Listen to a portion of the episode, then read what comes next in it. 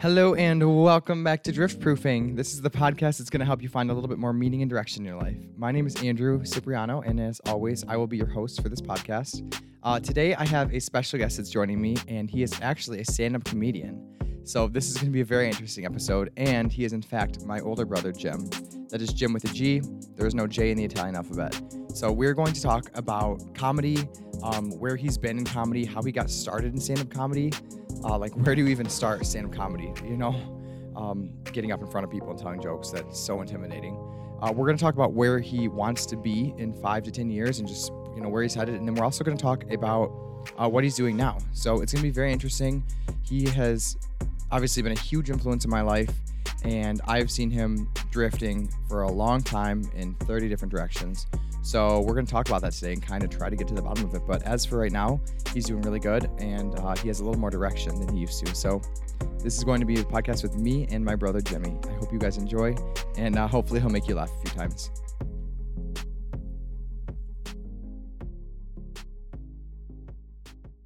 We're related. this is my older brother, and um, I'm just excited for this episode. So, just in case anybody cares, this episode is going to be a little bit less um, kosher than most Formal? of them. Formal, yeah. Uh, because we're brothers, and that's just the format. So, um, like normal, we're going to kind of talk about what Gimmy's doing, where he's going, why he's doing it, and what makes him want to get out of bed and not commit suicide every day. To be quite forward about it.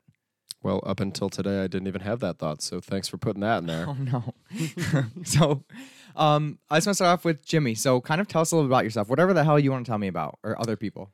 My name is Gim. I am 28 years young. Uh, I love beaches.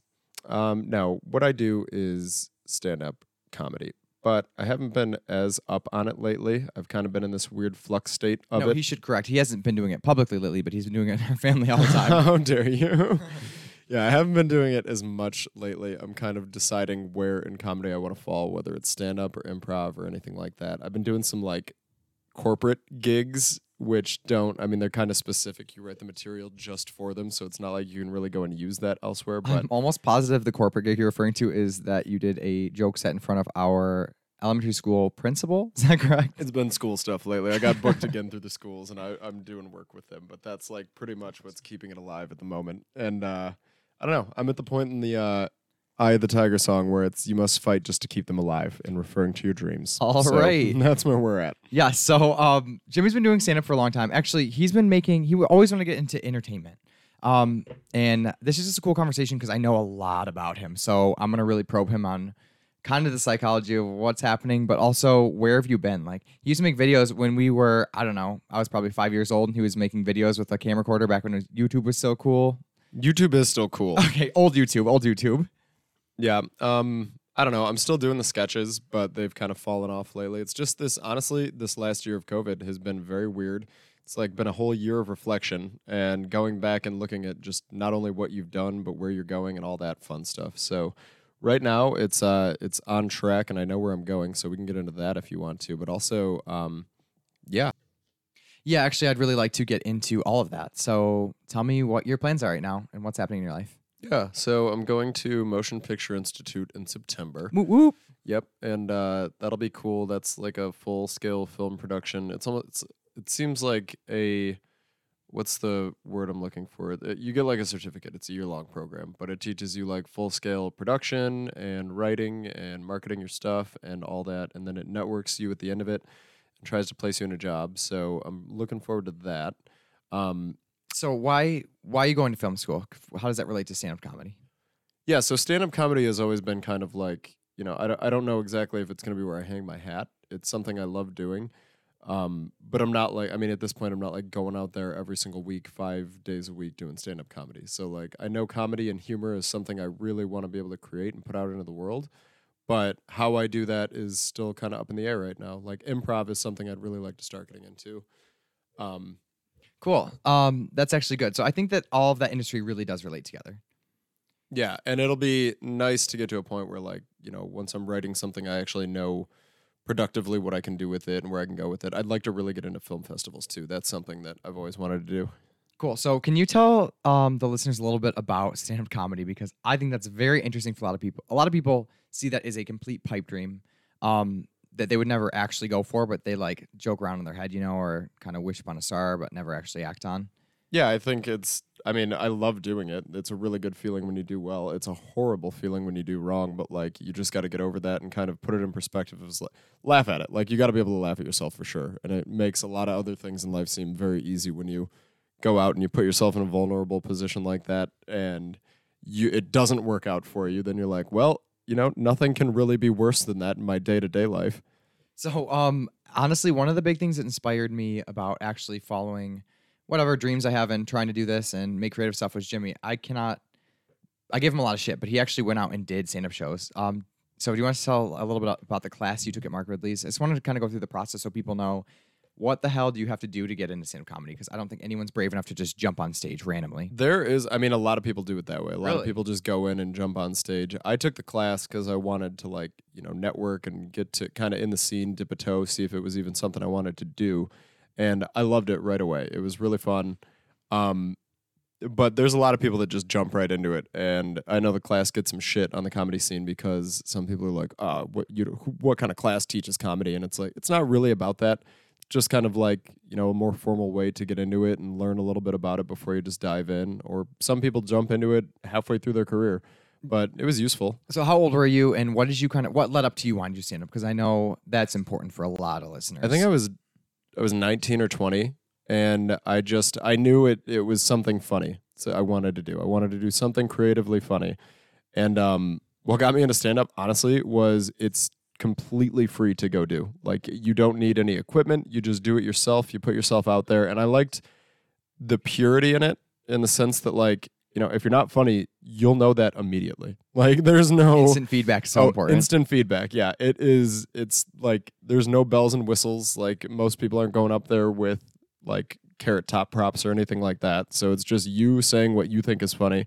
And sometimes it's funny to other people, and that's your job is just to make your point of view funny to other people also. But sometimes it is not. Okay, so can you tell us like what did you what have you been doing since you got into comedy? Like how are you su- supporting yourself? Because I think people don't jump on whatever dreams they have because of that initial security fear. Yeah, so I've never had the goal of like making a ton of money right up front. I've always looked at it as like, you know, money is kind of just means to doing what you want to do in life.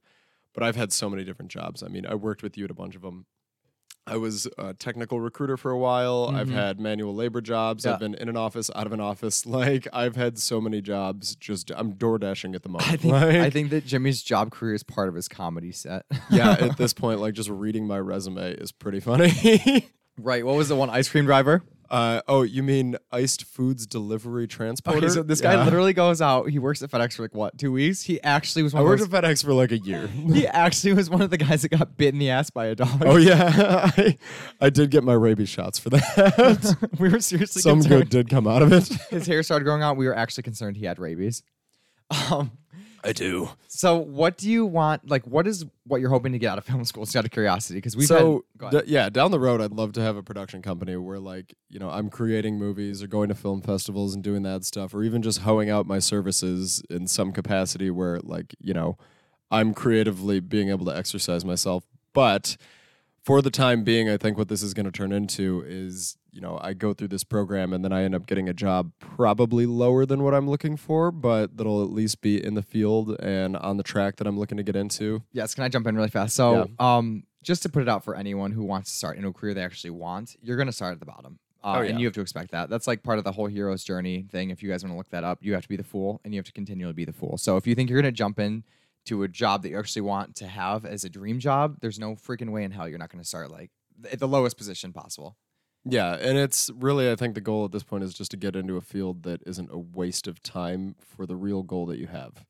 I agree. So that's what me and Gimmy have had a ton of conversations, and they're always fun and lighthearted. But um, he's a great person to have on this podcast because I want to emulate kind of like what it feels like to be trying to carve your own path and have life coming at you while you're trying to do that. Oh, life comes hard. Yeah, and he's great because he's had so many jobs, and not a lot of them have been in the field he wants. But through all of it, I'll give him the credit. He's been doing stand-up comedy. He's trying to write a screenplay right now, which we can kind of get into if you want to. No one's gonna Yeah. steal it, in my opinion. We can do it. I swear to God, if there's a screenplay made of this, I'm going to trace it back to this podcast. He'll find you. He was also a PI for a while, believe it or not. Still practicing. yeah, so let's talk about um, your screenplay because I think it's inspiring to kind of just go over and see the baby version of what you want to have. Yeah, so it's actually it's I mean, you know it just from living part of it, but it was back in the day, I think 2008 when all of the uh, housing markets and all that crashed. Our dad lost his job and we had this point where we were like, all right, do we you know, there were all these different ways that we could have gone with handling that. no, we went from upper middle class to trashy middle class. Oh, we've been trashy middle class. but um we could never afford sleeves. They took our shirts. No, they uh they pretty much had a bunch of choices and one of the choices that I loved which they didn't go with was opening a campground in the Upper Peninsula, which I always just thought that was a badass idea. But we instead uh, took the opposite approach. We moved like a block away. and then pretty much just did the campground approach anyways. Yeah. Yeah. Yeah. a nicer house than we should have. Yeah, and um, so with the screenplay is just what like you know a family a lot like ours that had a rough time in the early 2000s and decided to uproot and go somewhere where they uh they didn't know anyone and I really like the idea of like you know this being a show more than a movie just because you can continuously have new people coming into the campground and stuff like that and Yeah, and there's no way you could tell that whole story in a, sh- in a movie, in my opinion. no no I think there's just like nowadays that sounds old but there's so many more there's so much more possibility for like story development and character development if you go to a show instead of a movie. Yeah, and it's just something you can you want it to become like a a fan favorite, you know, and you can't really binge a movie. Like you want the characters get deep, right? And I don't know, it's just interesting. The characters we have are awesome because literally he doesn't have to get creative on the characters. Our family is Well, ridiculous. the material's there. I've just been writing it for years. Yeah, so like, could you give us just kind of an example of an episode or just like some characters you're thinking about that are interesting? oh, so episode one, Dad gets fired for sure. Yeah, like, explain, explain our dad to the to the listeners. okay, I can. Uh, let's see. So I don't know, kind of like a like a Bruce Campbell, Randy Quaid, but at this point he was a little more professional. So like, I don't know, maybe a cousin Eddie with his shit together. Yeah, it's No, important to you know know at what? this point it was he was more I uh, take it. professional. Tony Soprano is a lot like who Dad I was thinking acted that like too. and looked like and was in this time. He period. actually okay, so right when he got unemployed in 2007, 2008, he literally binged Sopranos, and his character slowly shifted into. I Tony swear, Soprano. like he, we've known he knows Italian, but watching The Sopranos, I'm pretty sure he just got it all from The He Sopranos. literally. So we have these. jokes- whenever we go to these family parties, we have these jokes where we walk up and just start talking in gibberish to random people and high five at them. And this is literally what our dad does when he walks into a party or at this point in his life, any kind of a setting that's social. You should have died, Palamaro. oh, hey, ah, oh. But like that's really how our family is. It's like that. Our dad's side's like that really corny Italian, and then the right They're like The hard Italian, and then our mom's side is like corn Italian. Like our grandpa grew up in New York, Mhm. and our grandma grew up in Indiana. So Yeah. it's like And then growing up, our family lived in a house with so it was me, my older brother, my twin David, and then um my dad, my mom, my uncle from my mom's side lives on our basement, and then my grandpa moved in. So it was a madhouse. it's literally like we could have they call it the mountain, our house. It just I don't know where it came from, but it's hilarious. And we could have a whole sitcom. It's pretty much what the campground's gonna be, but it's Yeah, gonna be a camper is. instead of a house, which should have been all along. Yeah. The first episode is like I the point I'm trying to get at right now is like I feel like your characters, you and David, should be younger because I feel like it adds more of an arc to it if you guys are younger because like I don't know you you guys both David has literally stayed the exact same person Yeah. his entire life like he's always been the same That's why he doesn't want to come on this podcast. I'm like, what are you doing with your life? Let's talk about it. Let's make jokes and shit. And he's like, I have nothing to talk about. he Because he's gonna run for office one day and this is gonna be very incriminating for him yeah, so David went and got a poli sci degree, and then he's working for like a weed dispensary company, getting licenses for the state of Michigan. I think it's hilarious that that's where he ended up. Yeah, what Dad says about David, he could walk blindfolded through a through a field of cow shit and come out clean on the other side. He does he's do just that. he's gonna fall through life in a very favorable way for him. yeah, like me and Gimmy have had a ton of conversations about what we're doing, where we're going, all this kind of stuff, and we get deep about it. And David, I'm literally like, "What are you doing?" He goes, "I don't know. I'm just kind of doing whatever comes up in front of me." He really is. It's hilarious that he can do that, but I'm way too high strung to let that. I know happen. it works for him though. He just goes with it. I'll give it to him. So, um, on top of the screenplay, what other stuff are you doing? Because I've heard in that you have to do like 10 years of stuff to become an overnight sensation and you have to like be doing five or six different avenues. I don't know, man. I think it's easier now with like TikTok. I know a lot of people that have just blown up on TikTok, and Yeah. it's like it's not necessarily for themselves. A lot of the times, though, it's like for kind of an alter ego or something like Yeah. that. but it is a good way to get a following. No, so we should talk about this. Act. This is very interesting psychologically. So Gimmy, I'm not going to say the name. It seems inappropriate, but he worked for somebody that did blow up on TikTok. Um, can we talk about? it? Is that okay? Yeah, I think so. Uh, I don't care. I don't think he's ever going to listen to this podcast. Um, if he does, I'll be eating these words in a couple years, but I'll still be laughing about it.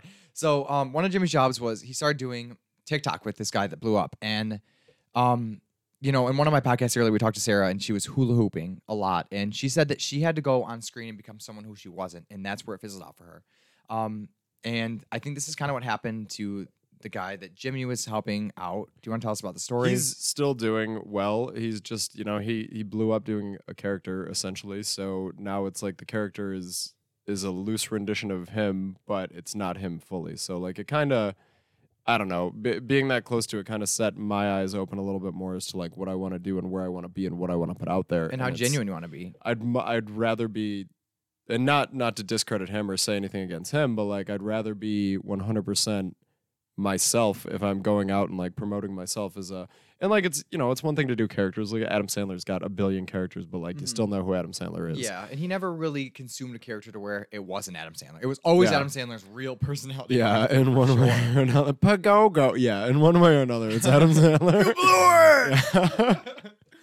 No, but really, so I think that's a huge thing. I think if you have to do something or you're on a, a path and you don't, you can't be yourself and you can't be genuine and you have to literally stick your head in the sand, um, and you're not being yourself, I don't think that's the right path. That's my opinion. If you're doing character comedy, suit like you said, that's cool. But if you have tricked, you know, all of your followers into thinking this is who you are when really it isn't, that's not good. And like again, Adam Sandler never did that. Adam Sandler was always Adam Sandler doing a character. It wasn't this character and now that guy's Adam Sandler. That's my boy. May have been Adam Sandler. That may have been him. That's who we. Yeah, if anyone's ever seen That's My Boy, that is the best. That's our fan favorite in the yeah, household. for sure, favorite Adam Sandler. you want to see what our family looks like? Jump into that movie. You fool. know, I get a lot of shit for that opinion because it's widely regarded as a bad Adam No, Sandler that is movie, but the no, best. it's the best one out yeah, there. maybe we grew up with a bias, but that fucking movie Drew, is hilarious. You're overexposing yourself right now. You've lost all credibility. right. So this is the thing, though. Like, I do want to. I want to do this podcast. I want to make it like you know psychological and stuff. But there's a huge element of my soul that is just I have to be able to joke. Like I have to be able to tell people. well, yeah, what do you- that's ultimately like why I want to do stand up is because like stand up's a good medium for it, but like I just want to do funny stuff yeah. forever. and you want to do it in your own way. And Yeah. that's what makes it likable. Like I don't want to come on this podcast and be like, "Oh, positive psychology, you know, smile more." I don't because I don't believe that to be true. I want to put in all the you have to have a sense of humor. You have to talk about the negative shit. You have to literally true. I mean, literally I like point blanking people, not in the psych ward because that seems inappropriate, but literally what do you get, No, seriously, what do you get up and do every day that makes you not want to kill yourself? Well, And I know these it sounds pills harsh. right here. Is that how it goes Really, in the that- psych yeah, ward? and I know, but it's not their choice most of the time. So I know No, it's I not know. harsh. It's I harsh joke to at the say psych that. ward, but that's only because I'm not in it. So Yeah, so fucking imagine this dichotomy. I'm working the psych ward. My brother's a stand-up comedian, so there's been a lot of conversations about that. yeah, you'll see me there one day. Huh. I'll be in there. I've already seen a lot of Gim doppelgangers. Just kidding. But, um, so okay, so what are you doing in film school? Like, what do you want to get? uh, Just to do the screenplay, or like, you know, there's connections like you can I'd make. like to make the connections. That's ultimately why I keep justifying it. Is because like I'm not going to get connections in Michigan doing this, and they have a, a national connection system that they can network you through and stuff like that. So that's this seems like the safest way to go about it. That at least gets you into the field at a respectable place. I had to know that at one point during this conversation, you were going to pick up the mic and do a bit out of it.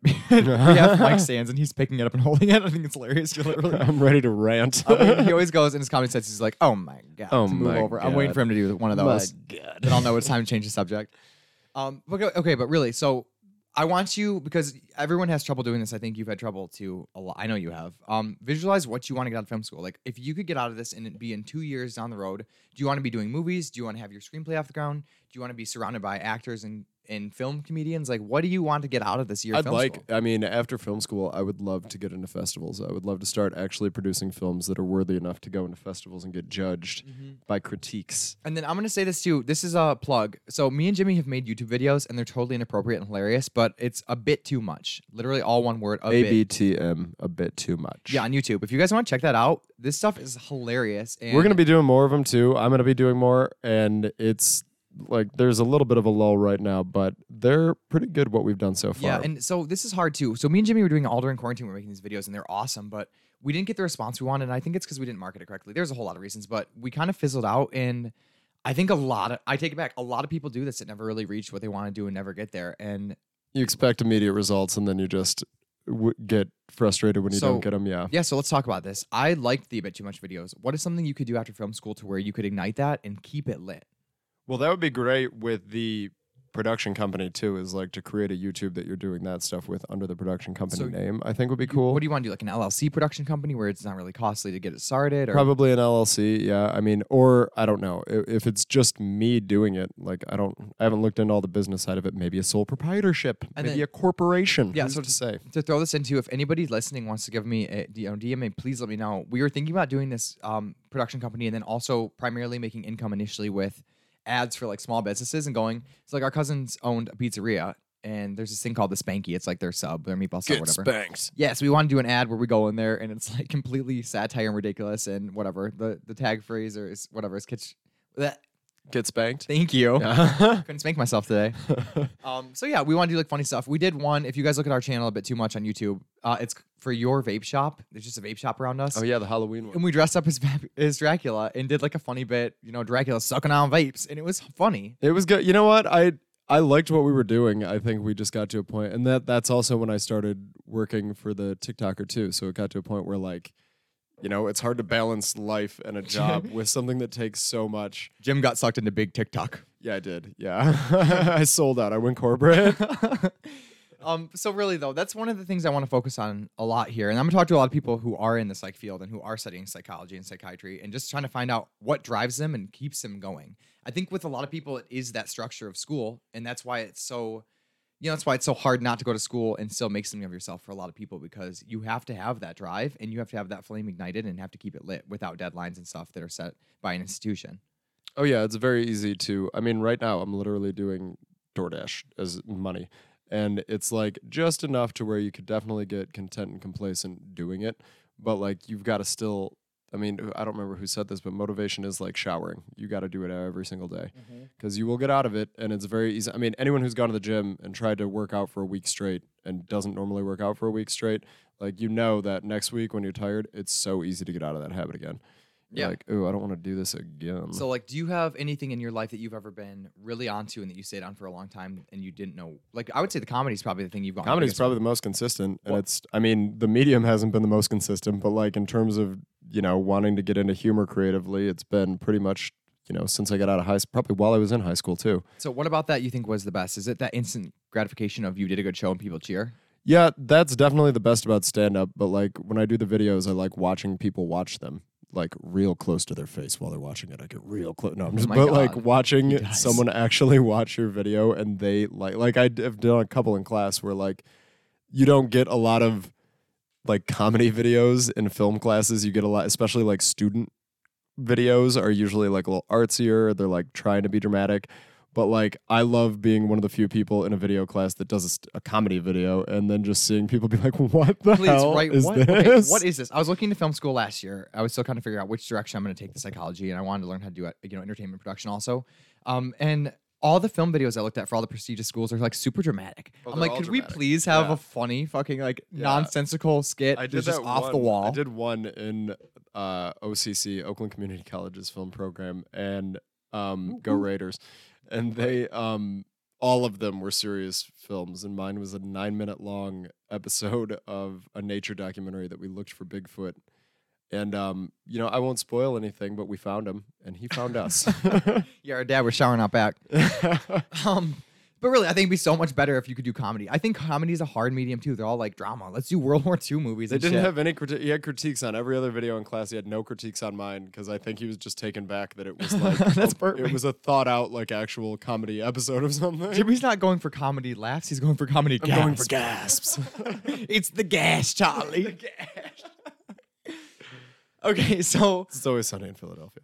all right, so um, what else are you doing right now in your life that literally inspires you to keep going? Like, what else is going on in your life? You can talk about anything.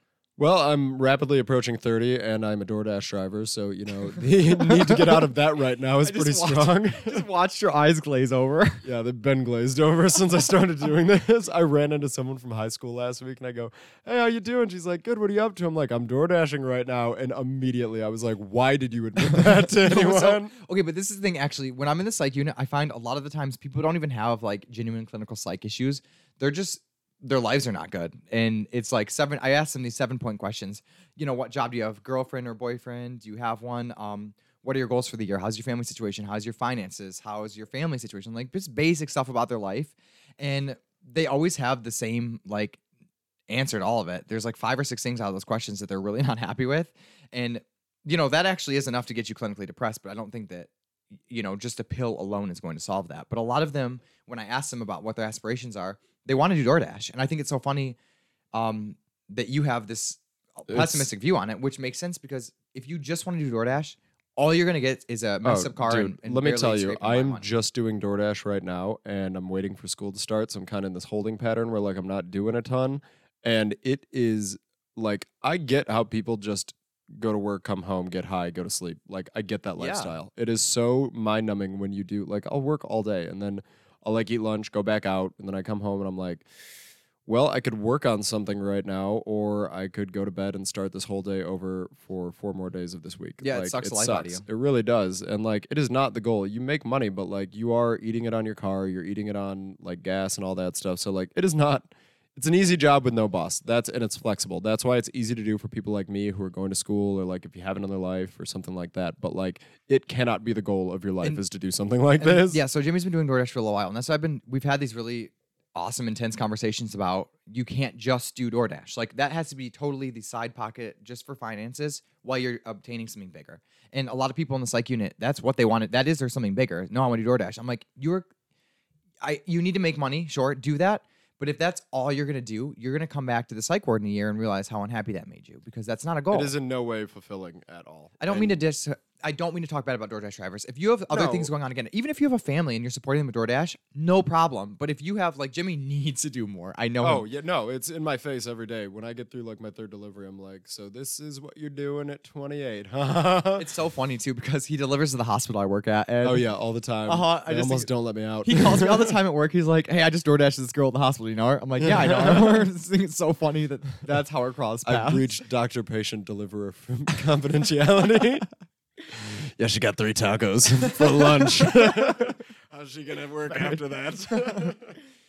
That's so funny. yeah, I don't know. It's just if people are actually. Li- I mean, it's one thing if like you're just supporting a family and you've got to take up a second job. Like I get it. Money is at that point the goal, but like I don't know. I'm young enough. I don't have enough going on outside of this to like. I'm not gonna hang my head on this. No, this is my thing. This is my thing. I think that people become NPCs, non-player characters in their own life, and they go, "Well, I just have to make money," and then that becomes their whole thing, and they're soul sucking, and they they're the kind of person you drive by on the highway that are just completely staring forward and dead in the eyes, Mhm. and you're like, I don't think, I don't know if they're real, Yeah, I know a lot of people like that. but I know I but I know that lifestyle too well, unfortunately.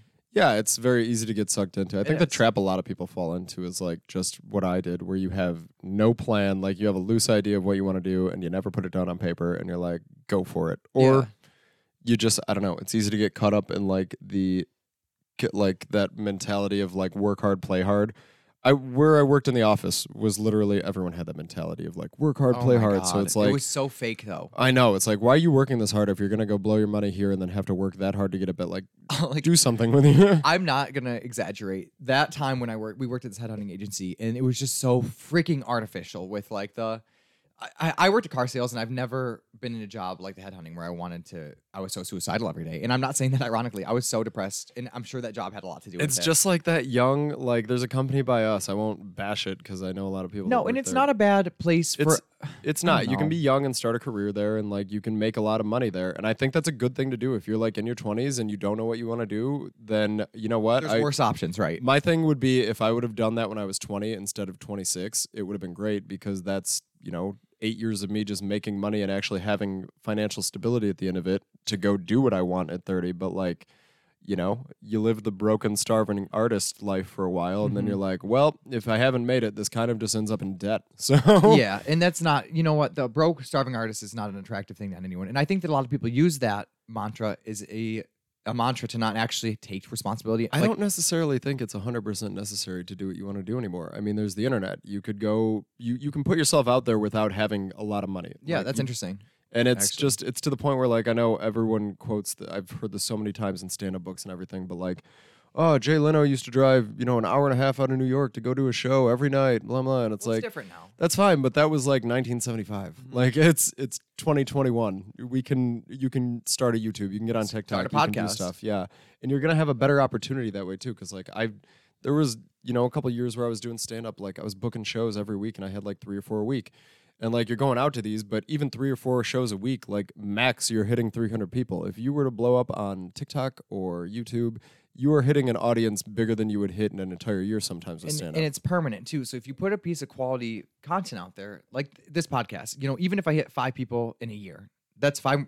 That's five people that he would hit in his comedy show, and then the next year, I don't know, I get ten more people. Like at least somebody out there is hearing it, and it's good, and it should be timeless in a certain sense. And I don't know, I just the stand up shows are good if you're big and if you are getting into them and doing them constantly. But just to go pepper yourself in and out of a little Yeah. tiny one every now and then just seems like a waste of time anymore. Having a year of quarantine lockdown to reflect really does put things in perspective too. Like I know I want to be funny. I know I want to go market that and do something with that, but like, you know, I don't know if I'm the solo go up on stage talk for 30 minutes. I've done it and I like it and I, I like not to toot my own horn, but I I know I can do it and actually like market that out as a skill.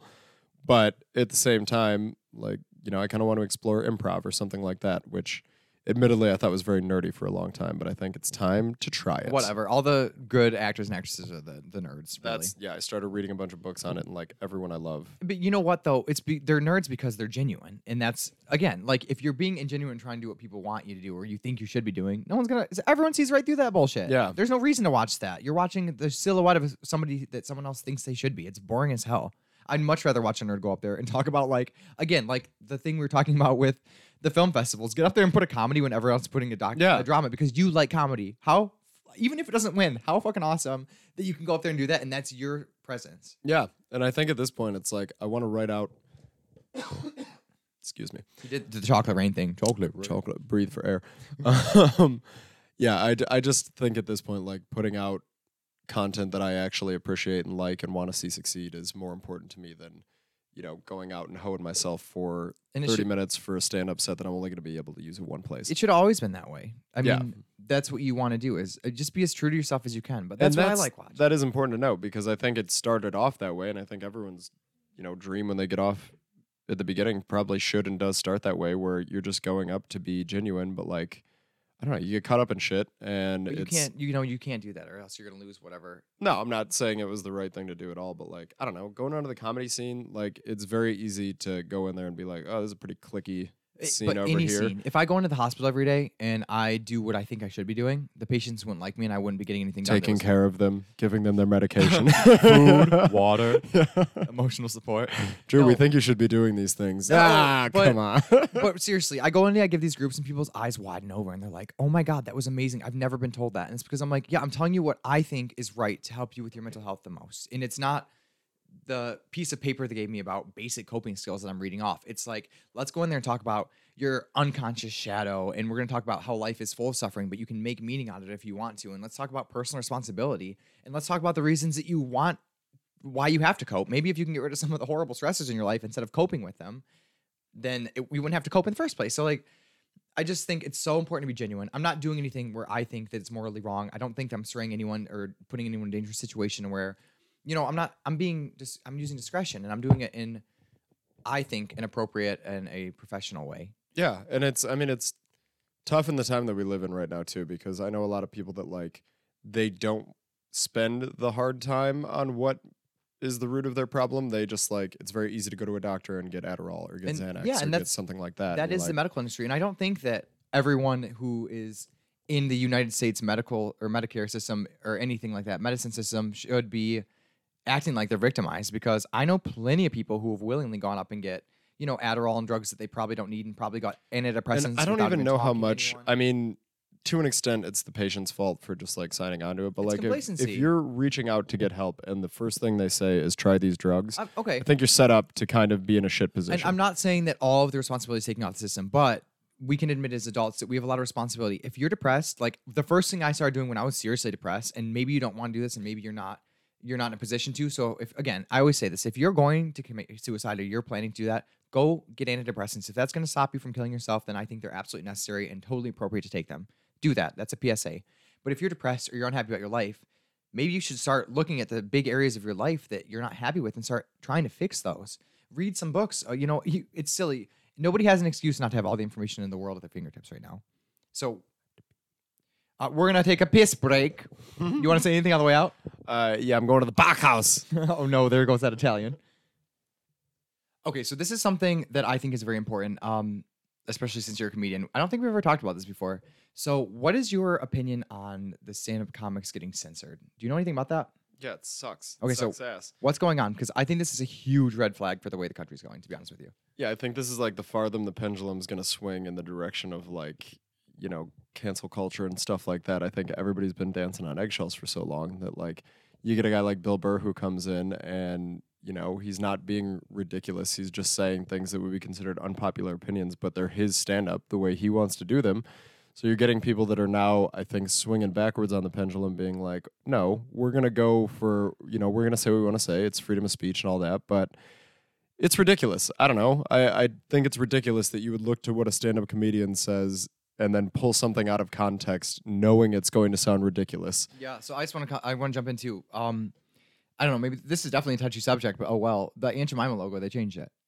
I think that goes right along the same censorship, and it's offensive. Yeah, I don't know. That that kind of stuff to me seems like it seems like an effort to kind of like diminish the other side's credibility because like I don't know, is it really going to make a difference that Aunt Jemima is no longer on the cereal box? No, or their the family- syrup bottle. Yeah, their family made a lot of money, and that's they did that thing from um, Golden Girls where they took down the Mud Mask episode, and then Yeah. people were coming out being like, "We don't actually care about this. You guys are just making it seem like we're petty now." Yeah, So, it's literally the Golden Girls. yeah. I don't, I don't know. It just seems like it's used as a tool more to divide people at this point. Well, I think so too, and I think it's a. I just think it's a big red flag. Red flag with uh, comedy when they start censoring and doing that. And oh, what's another one? Oh, like what if we took the Italians off pizza boxes? Are you insulted about being Italian because they're on a pizza box? There are Italians on pizza boxes. son, of, a son of a bitch. Son of Son of a a bitch. fangula.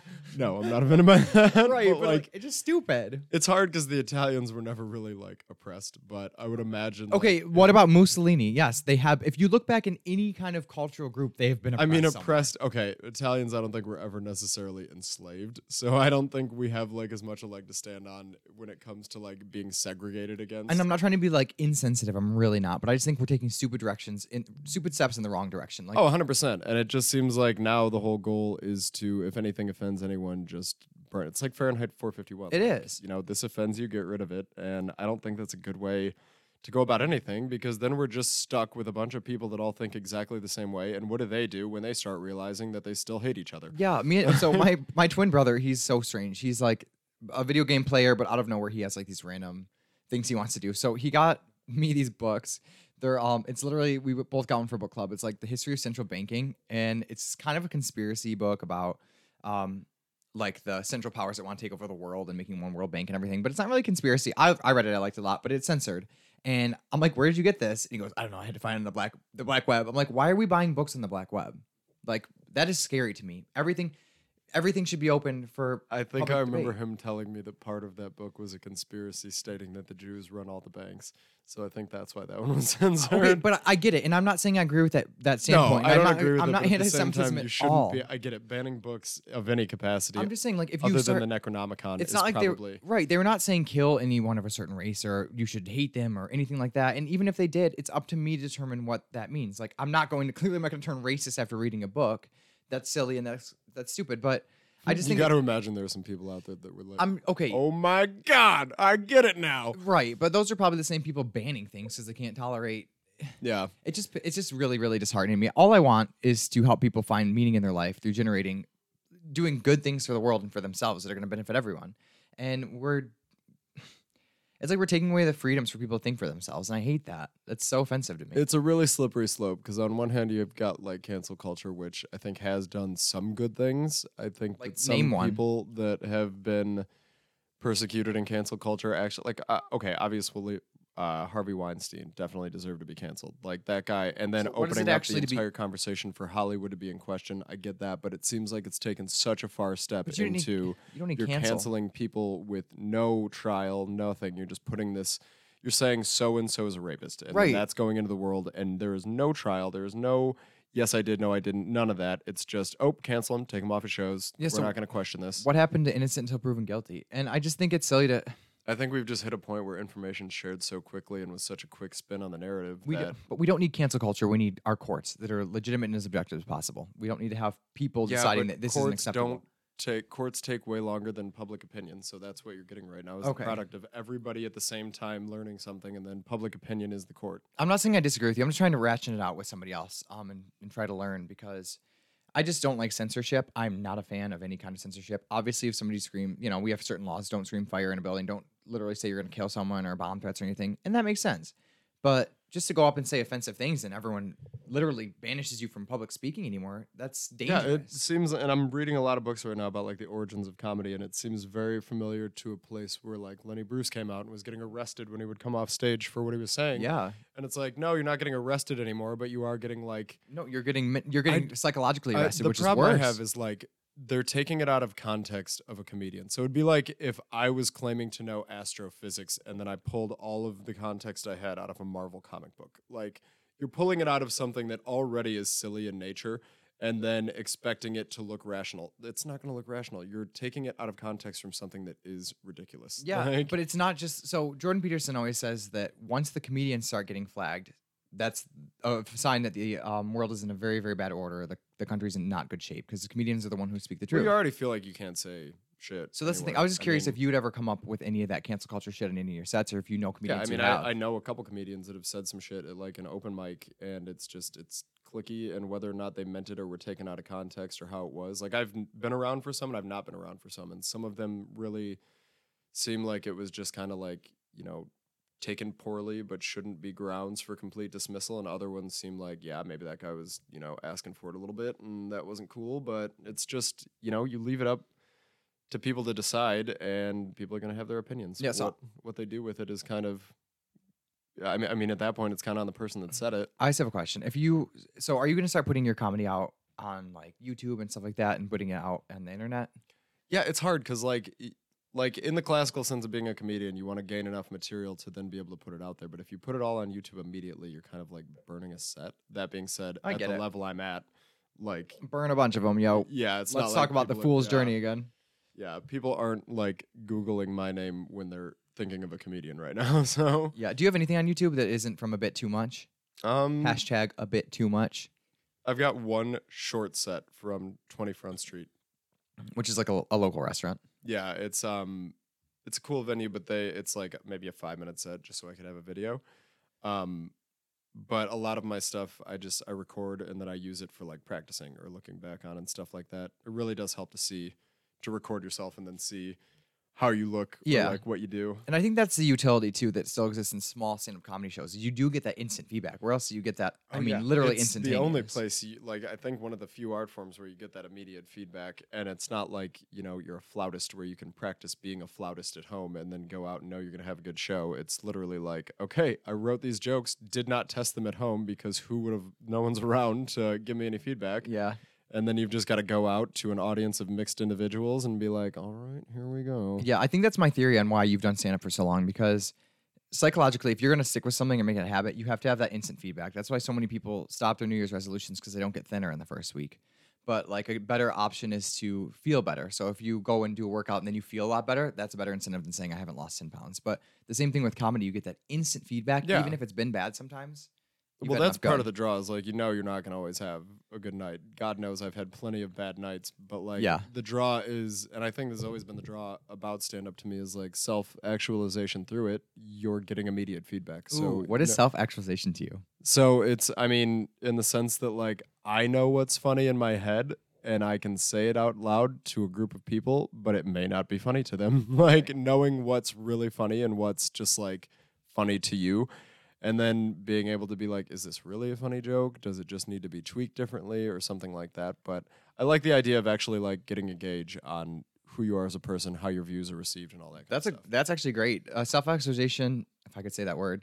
Um, I part of it is that you were aligned mentally with reality, so you know, you know, you you speak the truth, you know the truth, that kind of a thing. So I think that's pretty interesting. I've um, definitely said some it. things on stage that like you know make you reconsider your view entirely. Oh yeah, yeah, your existence pretty much. Like I've got five jokes on this, and the first one flops, and you're like, "Oh, maybe it's the topic."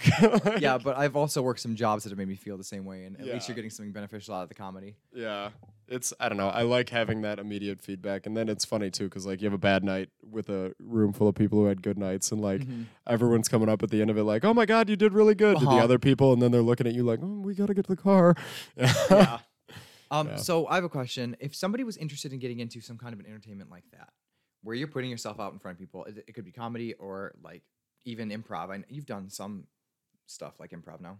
no, not professionally, not like technically. What would you recommend they do to get past that hurdle of I'm terrified? Holy shit! I'm gonna. I'm literally just go do it and have the attitude of win or lose this is going to be funny and find the humor in failing How much material do you think you need to go up there and, and not bomb if you're just doing a five minute set? How much stuff do you have? if you can time it out for five minutes i mean timing it in your apartment is going to be faster than timing it on stage where you're waiting for laugh breaks and stuff like that because you don't know i mean there have been jokes where i write like pause for laugh and then there's he no laugh literally carries around a laugh box with him, so there Oh, will be yeah. no pause for laugh. yeah I swear, he brought it over this morning. I'm trying to do homework, literally clicking the laugh box down my head. um, I I don't know if you're gonna do five minutes of material, time it out wherever you live. Time it as many times as you can. But like the best way to find out what you're gonna do is going out and doing it and. Just be like, if you're getting into stand up comedy, I'd imagine you have a good enough sense of humor. Bring that into your, and like humble yourself. It's gonna humble you if you don't humble yourself. So you've got to go out there and pretty much like be ready to fail if it does happen. And then, like, I mean, you talk to other comedians too, and it helps to know other comedians because if you do bomb, they've been there too. Sure. So it's easy to soften the blow and be like, oh, dude, I sucked. Or like, oh, you did really good. And they'll give you feedback and stuff. But it's just go out there and meet people. And like, d- uh, I don't know, it's cheesy, but don't be afraid to fail because you're probably going to. Yeah. I've, I don't think I've ever seen anyone. Who, I saw this one guy one night. Oh my God. He was like a 17 year old kid and he just did so bad. So bad. Was it at one of my shows? Yeah. Yeah. it was. It was like an hour away on some kind of like sandbar place. Oh, yeah. He did so bad. But you know what? He went up there and honestly, there was a part of my soul that really admired him for doing You that. And just he kept gotta, going. It's you got to look for the value in everything. So Yeah. like even if you do consider yourself a failure after the first time, like you went up there and did it, and if that's all you're trying to achieve out of the first one, there's nothing wrong with that. Like you did it. And then you'll find a community too from doing that. Like I think the biggest thing that has kept Gimmy going or me with anything I've ever done is that you have a community of people that are around you that are doing something similar and they have a lot to teach you. Oh, absolutely. And like you meet people that'll get you on other rooms and if you have rooms, you'll get people on those rooms and it's just it's a whole networking business. But like if you're going up for the first time and you're going to try it, just just take a breath and go do it cuz it's I got really lucky the first time I did it. I did really well. Like that was a really good feeling and that that, Mark Ridley's? yes, and that gave me a really nice buzz to keep doing it. I don't know what would have happened if I mean the next two times I sucked like real bad. I went to a bar the second time and then I went to like another bar the third time and it's just you go from like a comedy club crowd that's full to like a bar that barely knows comedy is about to happen. Like that can be discouraging. Oh yeah, I've seen those before. yeah, but I don't know. I mean, if you bomb the first time, you can look at it as like I've only got room to grow. But like I don't know, if you do really well the first time, it gives you that motivation to be like, all right, let's go do this again. So getting back to self actualization, we're going to talk about transcendent experiences and out, um, getting into flow. So I don't know if you know. Do you know what flow is? It's literally where you pretty much Progressive. No, you pretty flow. Whatever happened. Anyways, She's you- still doing it. You're distracting as hell. Um, you get into this state where almost your five senses drift away, and you're literally just in your space, and you don't care. Time passes away like like an out of body astral experience, Kind of, projection. I wouldn't say so astrally. It's like you're still obviously in your body, but like a meditation. yeah, but like a mm, yeah, like a working meditation. You're not just sitting there doing nothing. So have you ever had any of those doing stand up? Like when I go up to the psych, hospital and I do a really freaking good group, I'm like literally at the end of it, I don't know how much time has passed, and I swear to God, I'm sweating. I'm Yeah, your stream of consciousness is totally different when you're doing when you're on stage. Like Yeah. regardless of stand up or not, it's even if you're just doing public speaking, it is different. Time is different. Like you're that's why you want to time yourself out before because you go up there and you're like, shoot, I just plowed through th- like eight minutes of material in three minutes. But it's totally different. And like it's weird too because some of my best jokes have come from like the in between parts of the jokes I've written. So like just riffing in between or saying something like that. And you don't even think about it, but that's why it's so important to like go and practice stand up because you find some of your best stuff just being conversational on stage. Yeah, I was listening to a uh, co- uh, the comedian one day, and he said the only thing he plans is five minutes at the at the start, five minutes in the middle, five minutes at the end. The rest he just That's all you got to with. do. You Yep. have to come in strong and end strong, and usually you want to leave on a high note. So like if you kill it on your second to last joke and you're a little shaky on your last joke, I don't know. I would leave in that scenario. Yeah. I've done that before. Have you really off stage? yeah, if I'm like 30 seconds away from the finish and Oh, okay. I have one Not more like one joke in and you're No, on. yeah. wow, I killed it. Out. That's really funny. One out of one for old Gim. yeah. We're in the money. Just walk off stage twirling a cane. okay, so we're talking about this too. Um, I'm writing a book. I'm gonna call it Drift Proof. Yeah, I want it to be out by the end of the year, but who knows if that's gonna happen. But one of the big chapters I put, and one of the big things I've found to be true from my life is listening to your intuition, that gut the feeling that you have. So have you had a lot of gut feelings that this is it? Like this entertainment industry, even Yeah. if you don't know exactly, like this is it for me. Uh, My gut's just things are just lining up. Yeah, like there have been times when I get off stage and I'm like, I know this is what I'm supposed to be doing, whether it's stand up or not. It is like the audience feedback and the going out and being funny. Like there's something that I think I'm lucky enough to have felt where I feel like a lot of people like, you know, you got to find your voice or something like that. But like I'm lucky enough to had a, to have had a good enough handful of shows to where like I know this is something I can do. I wouldn't even say that's luck though. You just talked about how bad you bombed some of them. I would think that 90% of people who want to get into it's not comedy- just luck, but like I don't know. That's a comedian's mentality. Is like you never.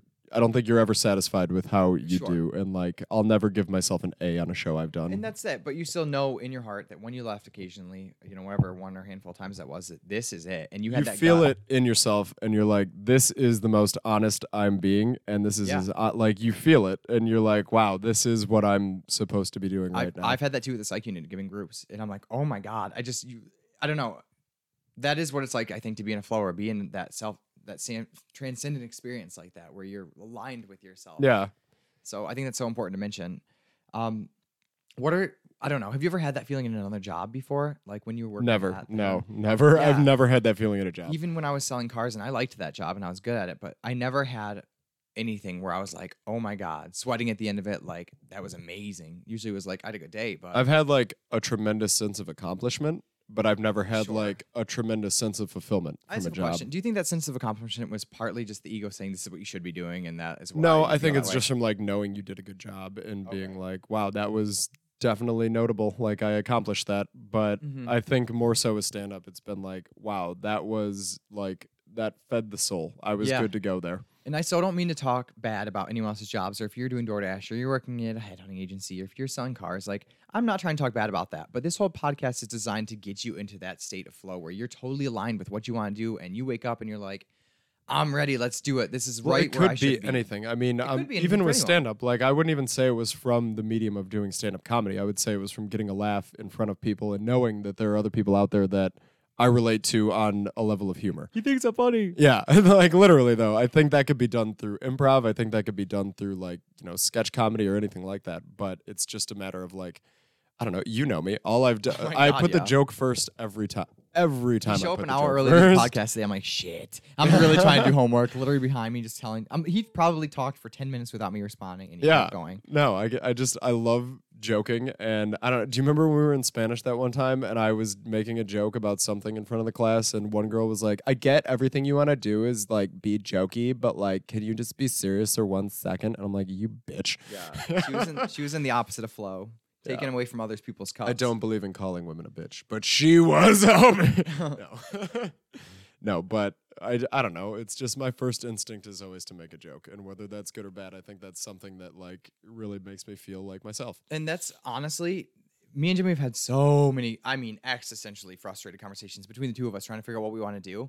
And you know, once you start getting into it and you look back, you're like, why did I make such a big deal out of this? Like, I always, literally, he's been making videos since he's been five years old of him trying to be funny. Like, he's always done this. It's always Those were worked. funny. But then you get so caught up being in, you know, a quote unquote adult, and you you lose that, and then you overcomplicate and think it's not even that you don't know what you want to do. It's that you don't think it's realistic. So then you can try to convince yourself with your ego it's not what you want to do. Dude, the That's amount my- of times lately I've felt like um, John C. Reilly and Step Brothers when like he takes the Chewbacca mask off while he's doing taxes. Like that is what it feels like to grow up to me right now. yes, if you haven't seen Step Brothers, that is absolutely he's doing Gimmy. taxes Either one and he takes his Chewbacca mask off to- so he can do more taxes. when they're separated, it's all sad. yeah, that is what growing up has Okay. felt like to me lately. Seriously though, but that's because it's so against what you want, and it's it's such a funny. Like I used to watch him try to be professional in this in this job that he was at the. market. it's like so agency. out of- it's not like i can do it but it's just like it you, you can tell someone's doing it and it's not who they are necessarily Oh, no, at all. I, I just because I know him so well, and I was in the marketing internship at the time. The job he had before, that's what how I got into the job, and I got to do the fun shit, and I like to go make jokes. I was making these dumb videos with people, and totally just I was totally berating them in front of a camera and making fun of like just that they seem silly. Like it was fun. They let me do it, so I'm like, of course I'm gonna take advantage and make these hilarious videos for the company. And I would look over at Gimmy, and he just literally the soul was sucked out of his eyes. yeah and i when i had that internship before you were there those. that is exactly what i did was Oh, i was yeah. like messing with people with a camera and then i got into that job and i was like oh this is not the fun part that Yeah. i know right now And I've seen Gimmy wrestling with this for years. Like I've done it too. Don't get me wrong. I'm I'm just as guilty. But um, now that I've gotten more aligned of what I want and I'm I'm making it more realistic for myself, it's hard for me to watch him do these things still or like DoorDash and it's always that same. It's been what probably 12 jobs with the same pattern over Yeah. the last Oh, yeah. 12, 12 and they're not years. again like i'm not looking for a career when i get into these jobs i'm Yeah. looking for But then a they job but then they consume but you. they do and it's so hard to get out of that trap when you are at a job that like and i i'm always good about telling them like beforehand like you know what i'm what my intentions are and what i want to do and that i do stand up and all that and usually that's received well but like no job ever it always gets to a point where they're going to need more out of you than you can give if Then- that's your intention yeah. and for me it's always been like i'll cater to the job because they're paying me and, and i can't lose the job And in my opinion, you should be catering to the job. If you work for anyone else, you better Hundred be percent. That's why it's it's stupid for me to go in and be like, you know, I've got stand up this, this, and this, but you Mhm. guys are paying me right now, and you need an employee. So Yeah, they go stand up later, sit down now, and call, make some phone calls. yeah, But, um, yeah. no, but really, if you're working for somewhere and you're not giving it your 100%, I don't care who you are. You need to stop doing yourself and the company you're working for a disservice because that's not fair. don't half-ass two things. We've always worked, yeah. So me and Gimmy, I'll give it to like we were- we were lost and trying to figure it out, but I have always been a hard worker and he's always been a hard worker, and I've always worked with people who have just been there just to do the least possible amount of work, get their paycheck, and get out of there, and it just pisses me off. That is that is a perfect example of what it means to be drifting and what this podcast is based about, making sure you don't really what you don't do. Also, we're gonna say it now because I made the gosh darn logo, and I'm like, "Was does this look good to you, Gimmy?" Everyone's like, "Yeah, it looks good." He goes, DP. It's DP. Kids, Google DP to find this podcast. "I'm like, gosh darn it." You know what? It's whatever. I'm gay. If I get double penetration podcast and that brings in more listeners, I'm all for it, man. Double penetration if you want. It's it. captivating. oh my god. So um, I'll make a shirt out of that. I don't Yeah. know. Two Get dicks going in each ear. DP'd. Yeah, one say drift, the other one say proof on it. so that's funny. Um, okay, so uh, I was gonna ask you questions. Gone. Ah, okay. Give me. I I really want you to give me like a five year plan of what you want because this whole podcast again is about planning out the life you want, and you're not gonna hit it right the first time. No. you're, you're not gonna hit it all So, if you don't aim. I've got one year of school right now until I Mhm. can go and get the jobs that I'm looking for. Back and to school, Possibly back move, to school. Yeah, and possibly move out of state and go from there. But essentially, what I'd like to do is start up a production company where I can start making these movies and marketing these movies and getting them into festivals and stuff like that. pow pow, Catalina Wine Mixer. Pow! And then from there, it's pretty much like I don't know. I'd love to play with the film festival scene and go that route. I'd also really like to get. This is kind of a side quest, but like getting into improv is somewhere I'd like to try. Like you know, exercising comedy at this point because I love comedy, but I just feel like everything I liked about it being a solo act is something that I've now come to appreciate would be cool about improv is like going up there with a team, Mm-hmm. seeing where it goes, collaborating, all that. It's such a different feel. I Oh, was yeah. I was initially gonna do this podcast and do primarily me speaking, but I'm like, I don't want to do that anymore. I love talking to other people about their lives. That's It gets point real ranty. Yeah, I don't want to do that. I don't want to just bring up random current events and shit in my life because that's boring. Like I want to talk to you about what you think about your life and mine and how it's going, and it's so much more interesting. So I think it's so. I think that's why Saturday Night Live is so good because of the chemistry on set. Any good sitcom or anything, it's not just one person. Like there are good comedians that go up there, but you can only watch so much of a stand-up comedian before like, Oh, you got maybe an hour yeah, and then you're like, before you're like, "Mm." but like a lot of skits, stand-up. yeah, skits with multiple people with good Sketches are chemistry, good, I can but, watch like, all day long. I like what Tim Robinson's doing with I Think You Should Leave, where he's doing like 16 minute episodes because I think that's a reasonable amount of comedy and it leaves you wanting more sketches. All right, so you are an expert in this um, field, I would say. Uh, give me like a couple good. If nobody knows comedy or anything or any of the past ones, like give me some of your favorite comedians and tell me why they're your favorite or what resources that people can look up to where they can find them. So Chris Farley is one of the bigger ones that's obviously Is that a fat pun? No, no, but uh, he's a really good one in the sense that like he went out and was if you ever read like a biography or anything about him, his whole thing was like being true to the audience and like putting on a good show. So I think for stand up that's helped me a lot getting into that mindset of like this isn't for me. Like it's my stuff, but this is more for like making sure these people while they're here have a good time and do that. Um one of the older ones that I really like, if you're going into like the history, would be like a Lenny Bruce, who was like at the forefront of breaking down the freedom of speech barriers and all that stuff, and actually being able to get comedy into like a mainstream access. That's cool.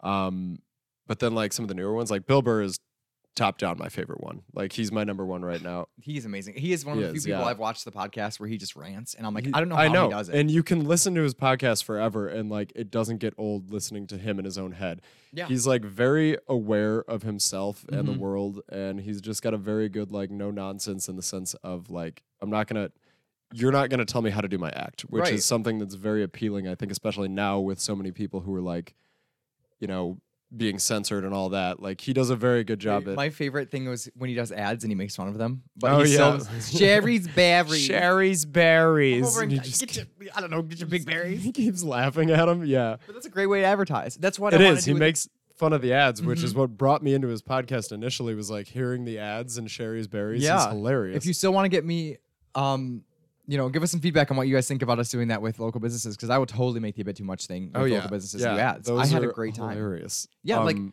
we need to have more genuine. Sh- I'm so sick of getting advertised to like I'm, I don't know, uh, uh, algorithm, and I cannot stand. yeah, yeah. It's a lot of my pillow for me. Like, you know what? If the My Pillow guy went up there and did something funny, like we were talking earlier, we found this big ass bag of popcorn in the microwave, and we're like, how funny would this be to put a pillowcase on and do a skit where you Just wake up wake and just reach yeah. in the bag and start eating it, go back to sleep, quiet your alarm. Like, that'd be hilarious if you did a My Pillow commercial like that or something. I don't know. I'd It buy it. it. feels like you're sleeping on popcorn. I'm Mike Lindell here to introduce my popcorn. for no reason, but I would buy it.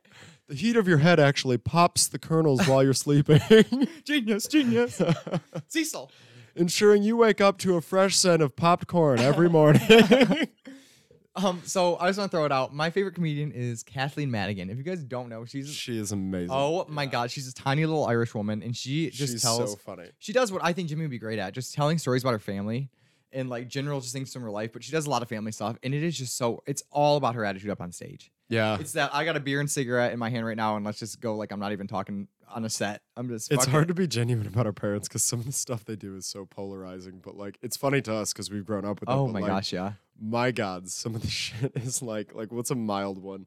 Just dad waking up on a Saturday or a Sunday and dad's just cooking with, with Literally a lit cigarette in a his lit mouth. cigarette and a wife beater cooking bacon, like getting splattered all over Oh by it. We wait. We, uh, my mom wanted to start going to church. She's been getting religious, as a lot of parents do in their older ages, but um, which I have no problem with. But she, she's like, "Come on, Sip." We call him Sip. Uh, let's let's go to church this week. He goes, "I am going to church. I'm going to St. Mattress." He rolls back over.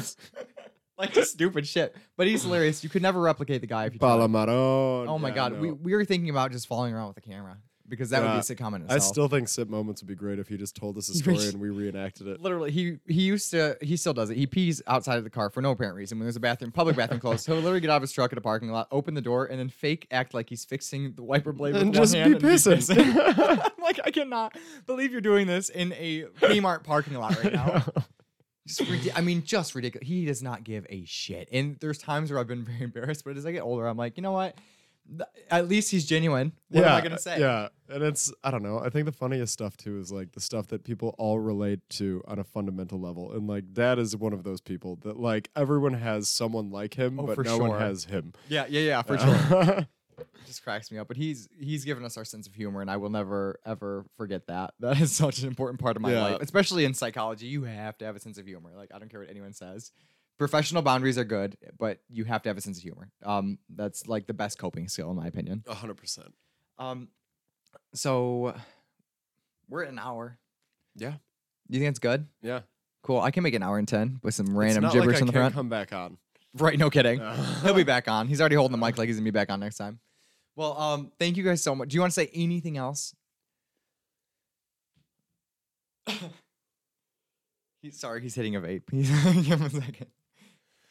Uh, you guys can find me on Instagram at Gimmy Sip. It's Gimmy with a G, G I M M Y C I P. I'll put all your stuff on the the Okay, podcast and then notes. a bit too much. Yeah, we are, we too much. please if you guys have like just it's you could watch a video for two minutes. The best one that we have is Black Claw. It's a parody. Claw. It's a parody of um It's a White Claw for men. men. Yeah. It's awesome. You can see me, um, my twin brother David and Gimmy in it, and very tasteful, very artistic. it's just the best. Like you have to see this video. Um, but other than that, uh, if you guys ever see a silver Volkswagen Jetta without any hubcaps dropping off some food, please, for the love of God, don't eat it. Wave, don't be weird. I'll say hi.